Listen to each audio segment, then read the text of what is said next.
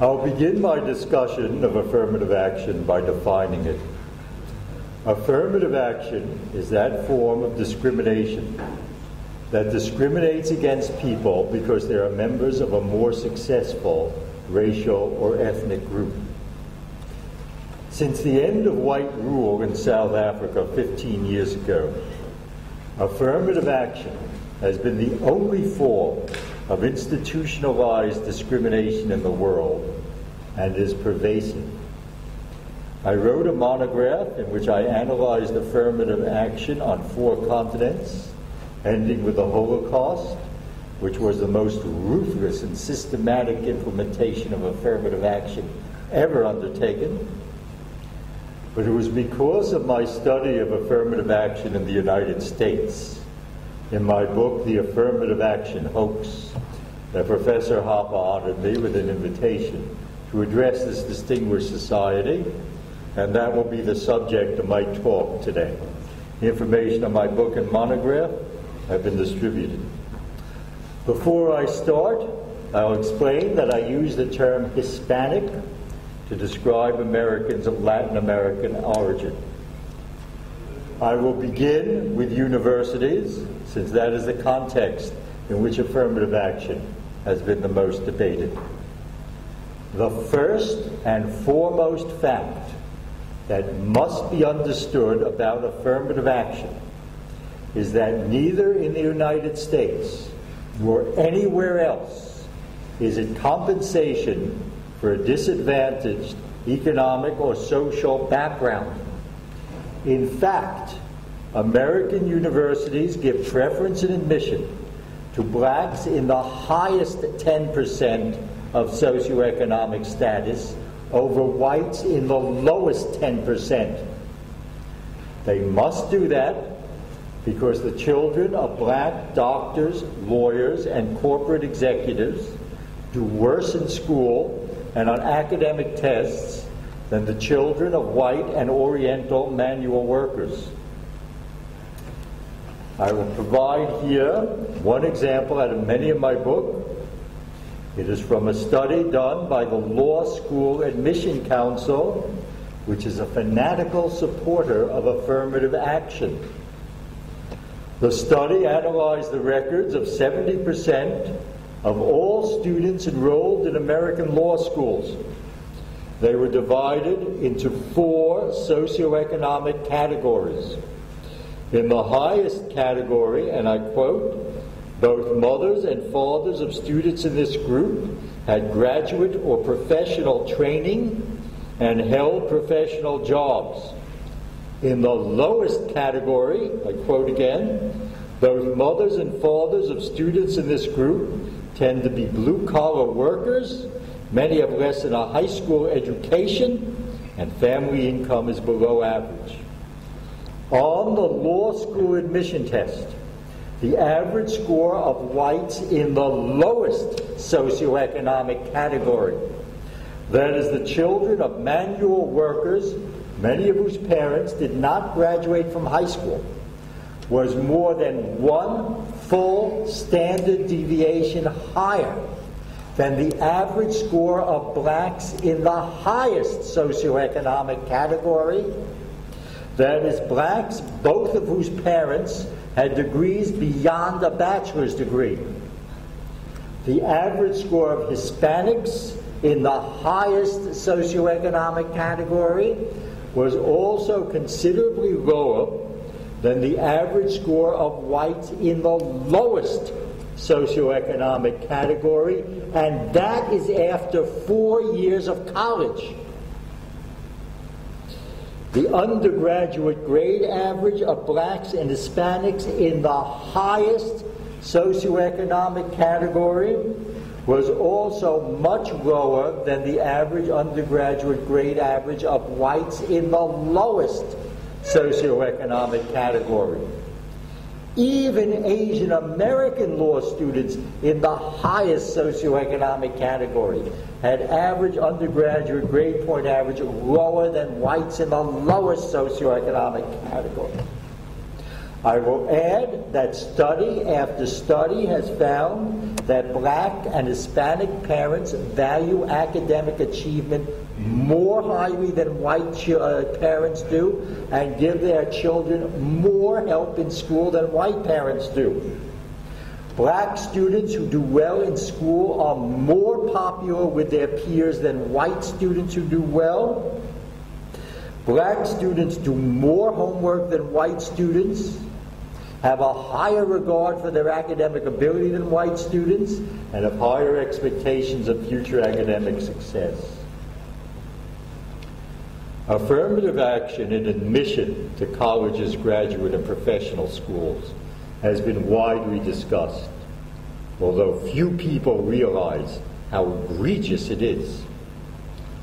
Much less widely known is the much more pernicious practice of affirmative graduation. In my book, I present a great deal of evidence for this practice.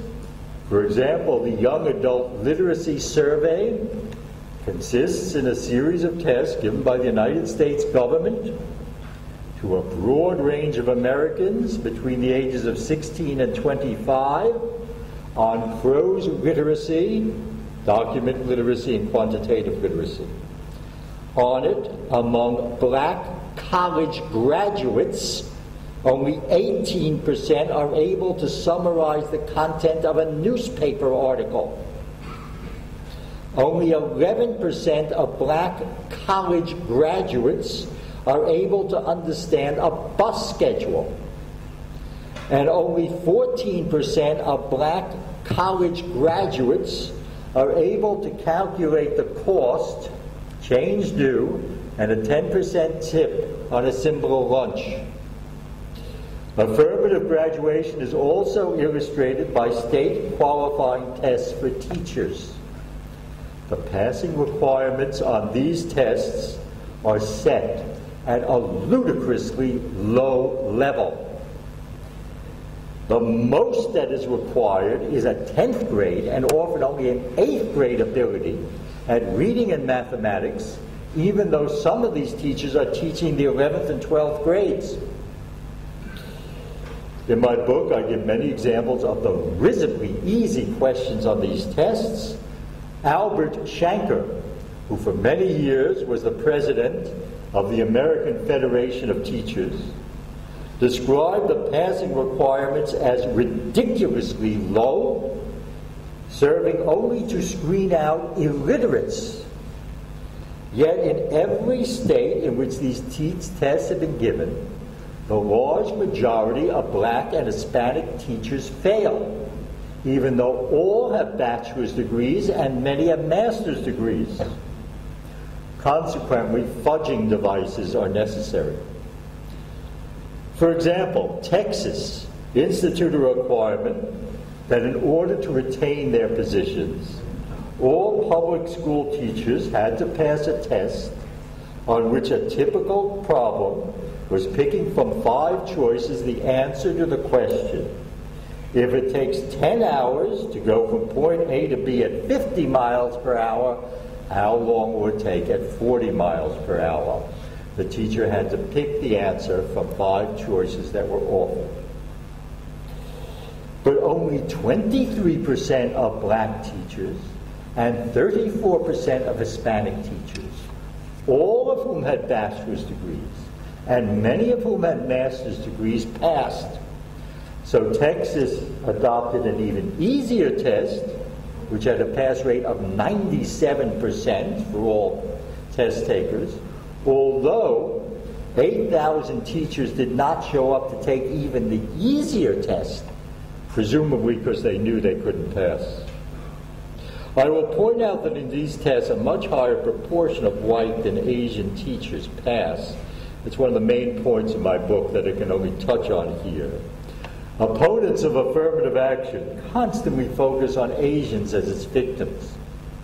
In fact, in most respects, Asians are beneficiaries of affirmative action. Its only victims are whites. In the nineteen ninety-six referendum in California to end affirmative action, sixty-one percent of Asians voted against banning affirmative action. The fact that for decades, most blacks and Hispanics who have received bachelor's and master's degrees have been functionally illiterate illustrates another crucially important fact. That is, there is no catch-up. Qualifications for admission and employment accurately predict subsequent performance in universities and in the workforce. A striking example is performance in medical school, where the granting of degrees to unqualified students should be regarded as criminal.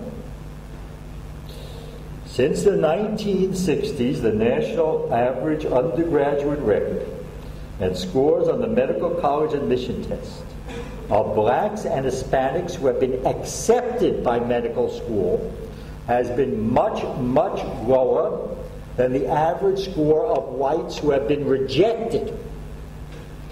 This admission policy has had a catastrophic effect on the quality of American medical education.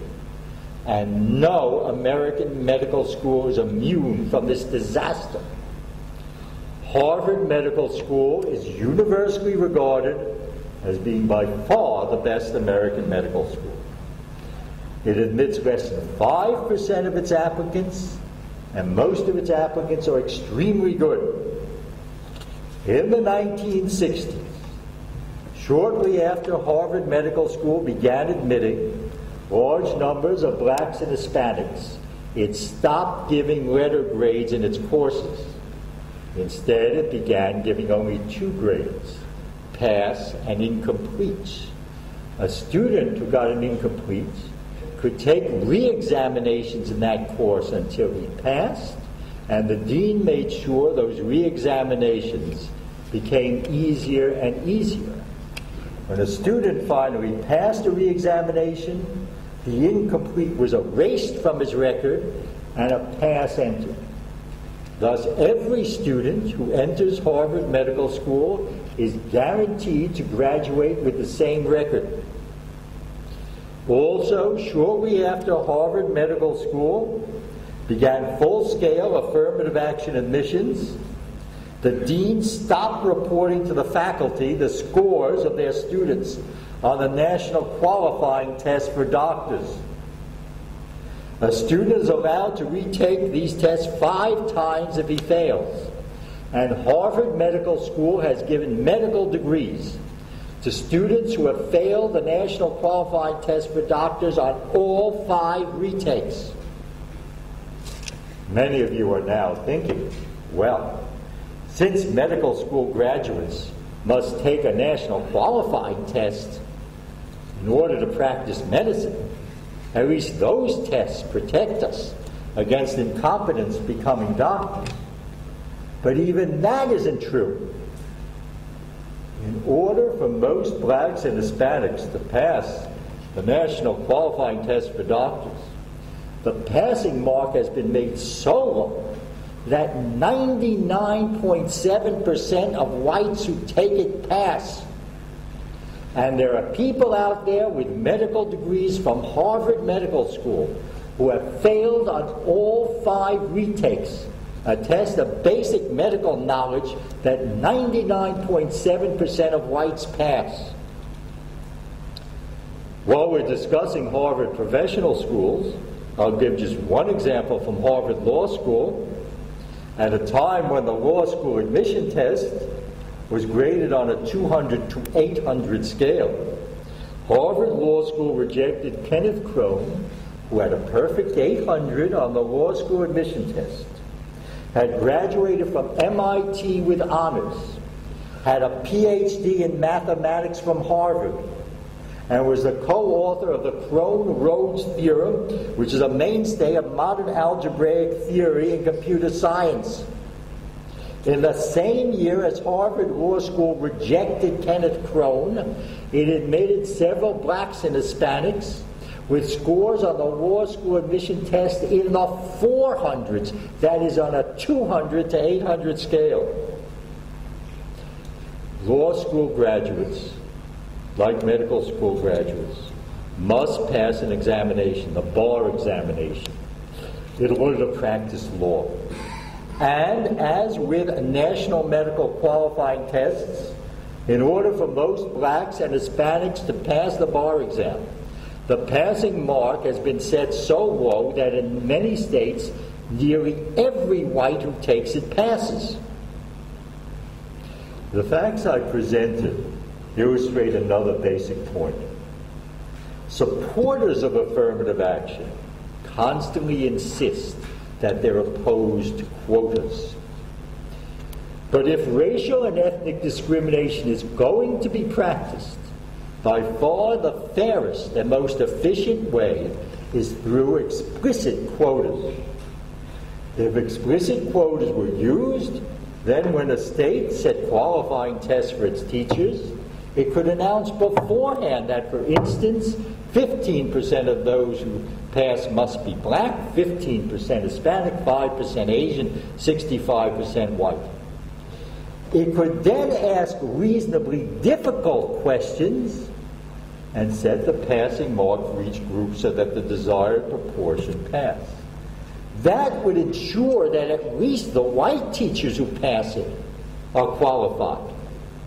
Similarly, every year, the American Medical Association and the American Bar Association should announce beforehand how many of each group are going to pass the national qualifying test for doctors and lawyers and set the passing mark accordingly for each group. Then the public would at least know that those whites who pass these tests are competent to practice medicine and law. This leads to another important point. The citizens of several states have voted in referenda to ban affirmative action. I show in my book that these bans have had a calamitous effect on the public, edu- public universities in those states. Previously, these universities used a quota system, although they always denied it and hid it. They used scores on standardized tests, S A T and A C T, and high school grades, and they set different cutoffs for each group. That ensured that at least their white and Asian students were qualified. For example, the University of Michigan in Ann Arbor used a point system to determine undergraduate admission. It assigned a certain number of points for each criterion it used. Uh, I must explain, maybe the people here are not American. The S A T, Scholastic Aptitude Test, used to consist of two tests, one of, of, of verbal reasoning, one of mathematical reasoning, marked on a two hundred to eight hundred scale. They were extremely accurate predictors of performance in universities and subsequently in employment. University of Michigan undergraduate Uh, gave twelve points for a perfect S A T score, that is eight hundred in math, eight hundred in verbal, and twenty points for being black, Hispanic, or American Indian, which meant having a black, Latin American, Latin American ancestor could have blonde hair and blue eyes and have owned slaves. You still got twenty points for having a Latin American ancestor or American Indian ancestor. No consideration was given to socioeconomic background. The child of a white single mother who worked as a waitress, or the, or the, the, the child of non-English speaking Bulgarian immigrants, got twelve points for a perfect S A T score. A multimillionaire got twenty points for having a black, Latin American, or American Indian ancestor. In two thousand three, the Supreme Court ruled that this open, honest means of practicing racial discrimination violated the uh, fourteenth Amendment to the Constitution. The University of Michigan then announced it would attain the same racial and ethnic proportions by other means. I'll give one example of these means. It's from California, where a referendum prohibited the state institutions from considering race. The nursing programs at California's public community colleges provide seventy percent of California's practical nurses. Since these colleges can no longer practice open racial discrimination admission, they have made everyone who graduates from high school with a C average, and let me tell you, you can graduate from, from a high school in the United States with a C average and be totally illiterate. They made everyone who graduates from high school with a C average eligible. They then pick among eligible students by a lottery or by who applied first. The result is that many of the students in the nursing programs at California's public community colleges can no longer be taught how to solve a single variable algebraic problem. By that I mean, if X equals one hundred cubic centimeters of a medication, how many cubic centimeters does two X equal? Many of the students in the nursing program at California's public community colleges are no longer capable of being taught how to solve that problem. So if you live in a state in which you can vote on a referendum to ban affirmative action, I urge you to vote against it, because what will be substituted will be worse. So far, I've concentrated on academic affirmative action. But in my book, I discuss the disastrous consequences that affirmative action has had on all areas of American life. One example is provided by a systematic study that was done by John Lott of the effect of affirmative action, hiring, and promotion on police departments. Lott used comprehensive surveys that the United States Department of Justice conducted of all American law enforcement agencies with one hundred or more officers. In using these surveys, Lott controlled for each city's population, demographic makeup, average wage, and unemployment. He found that every one percent increase in the proportion of a police force that is black increases the rate of property crime by four percent and the rate of violent crime by five percent. I will repeat that. Every one percent increase in the proportion of a police force that is black increases the rate of property crime by four percent and of violent crime by five percent. To be more specific, in the one hundred eighty-nine cities and towns for which the numbers that Lott used were available, a decrease in the number of white male police officers by six percent increased the number of murders by one thousand one hundred forty-five. And an increase in the number of black male officers by five percent increased the number of rapes by three hundred.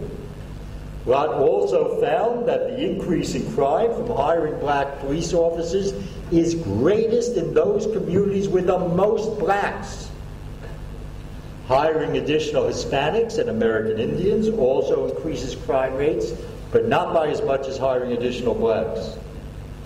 The huge negative effect of hiring more minority, especially black policemen, comes not only from the incompetence of the additional policemen, but also because in order to enroll more minority policemen, intelligence requirements are lowered for all policemen.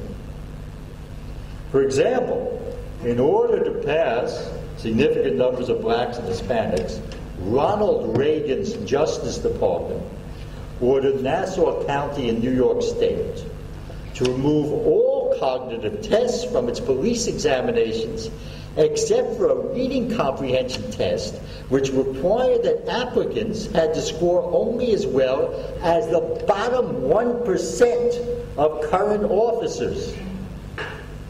That makes it impossible to screen out incompetence in general, including white incompetence.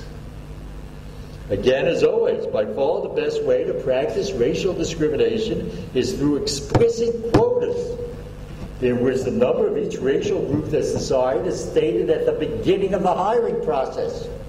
Then legitimate qualifications could be used and different cutoffs set for each group. The same is true of criteria for promotion. White police officers perform much better than non-white police officers on all sensible criteria, tests of reasoning ability, arrest and conviction rates, et cetera. Consequently, these factors are being abandoned. For example, Chicago spent over five million dollars to have consultants devise unbiased tests for promotion. But since minorities had poorly on all of them, Chicago made seniority the main factor for promoting police officers. Obviously, such a criterion removes all incentives from lower-ranking officers. But what about diversity? In nineteen seventy-eight, the Supreme Court established diversity as the only legitimate excuse for racial discrimination because, and I quote, "the attainment of a diverse student body creates an atmosphere of speculation, experiment, and creation so essential to the quality of higher education." However, shortly afterwards, the diversity argument was mindlessly applied to all occupations, even though for most accountants, tax lawyers, anesthesiologists, welders, carpenters, firemen, not even the most ingenious diversity advocate could come up with any diversity, any, any benefits that diversity of opinion confers. Moreover, all evidence is that increasing the number of blacks and Hispanics does not add in the slightest to diversity of outlook at universities. And in fact, the argument that racial discrimination in university admissions is necessary because diversity of opinion is essential to the quality of higher education is terribly ironic, since American universities have less diversity of opinion than any other institution in American life. I present a lot of evidence for this. The total lack of conservatives, libertarians, Republicans of any sort in the faculties of American universities, and I don't have to tell the people here that anyway. The final question is, who are the beneficiaries of these blatantly absurd and pernicious practices? By the early nineteen sixties, outside of the South, blacks had been receiving preference in university admissions and civil service hiring and promotion for a long time. In the early year nineteen sixties, universities began to recruit Hispanics, and federal agencies and private businesses that contracted with the government, the U S government, had to demonstrate non-discrimination by reporting the number of Hispanics as well as blacks they employed. Affirmative action was still being justified completely as compensation for slavery and past discrimination by, against blacks. But by nineteen sixty-five, white Latin American multimillionaires whose ancestors owned slaves were receiving massive preferences in universities, public and private business. I knew some even then. In nineteen hundred, the Hispanic population of the United States was only one hundred twenty-five thousand. That is one-sixth of one percent of the population. In nineteen hundred, there were more people in the United States of Swiss origin than Latin American origin. The nineteen twenty-four immigration law favored Latin Americans over Europeans by exempting them from national origin quotas. As a result, the Hispanic population of the United States increased to six million in nineteen sixty. With the passage of the Immigration and Naturalization Act in nineteen sixty-five, the number of non-blacks eligible for affirmative action exploded. Between nineteen sixty-five, when the American black population was less than twenty million, and two thousand, thirty-five million immigrants entered the United States, of whom twenty-six million, along with their descendants, seemingly for all time, are eligible for affirmative action. That was up to two thousand. Since then, the number of immigrants who are eligible for affirmative action has increased exponentially. That does not include the descendants of Latin Americans who entered the United States preferentially over Europeans before nineteen sixty-five, or the huge numbers of Latin Americans who constantly entered the United States illegally and whose descendants are eligible for affirmative action. By nineteen ninety, less than half of Americans eligible for affirmative action were black, and the black proportion keeps declining precipitously. This decline in the proportion of blacks among those who are eligible for affirmative action has occurred despite heavy black immigration from the Caribbean and Africa.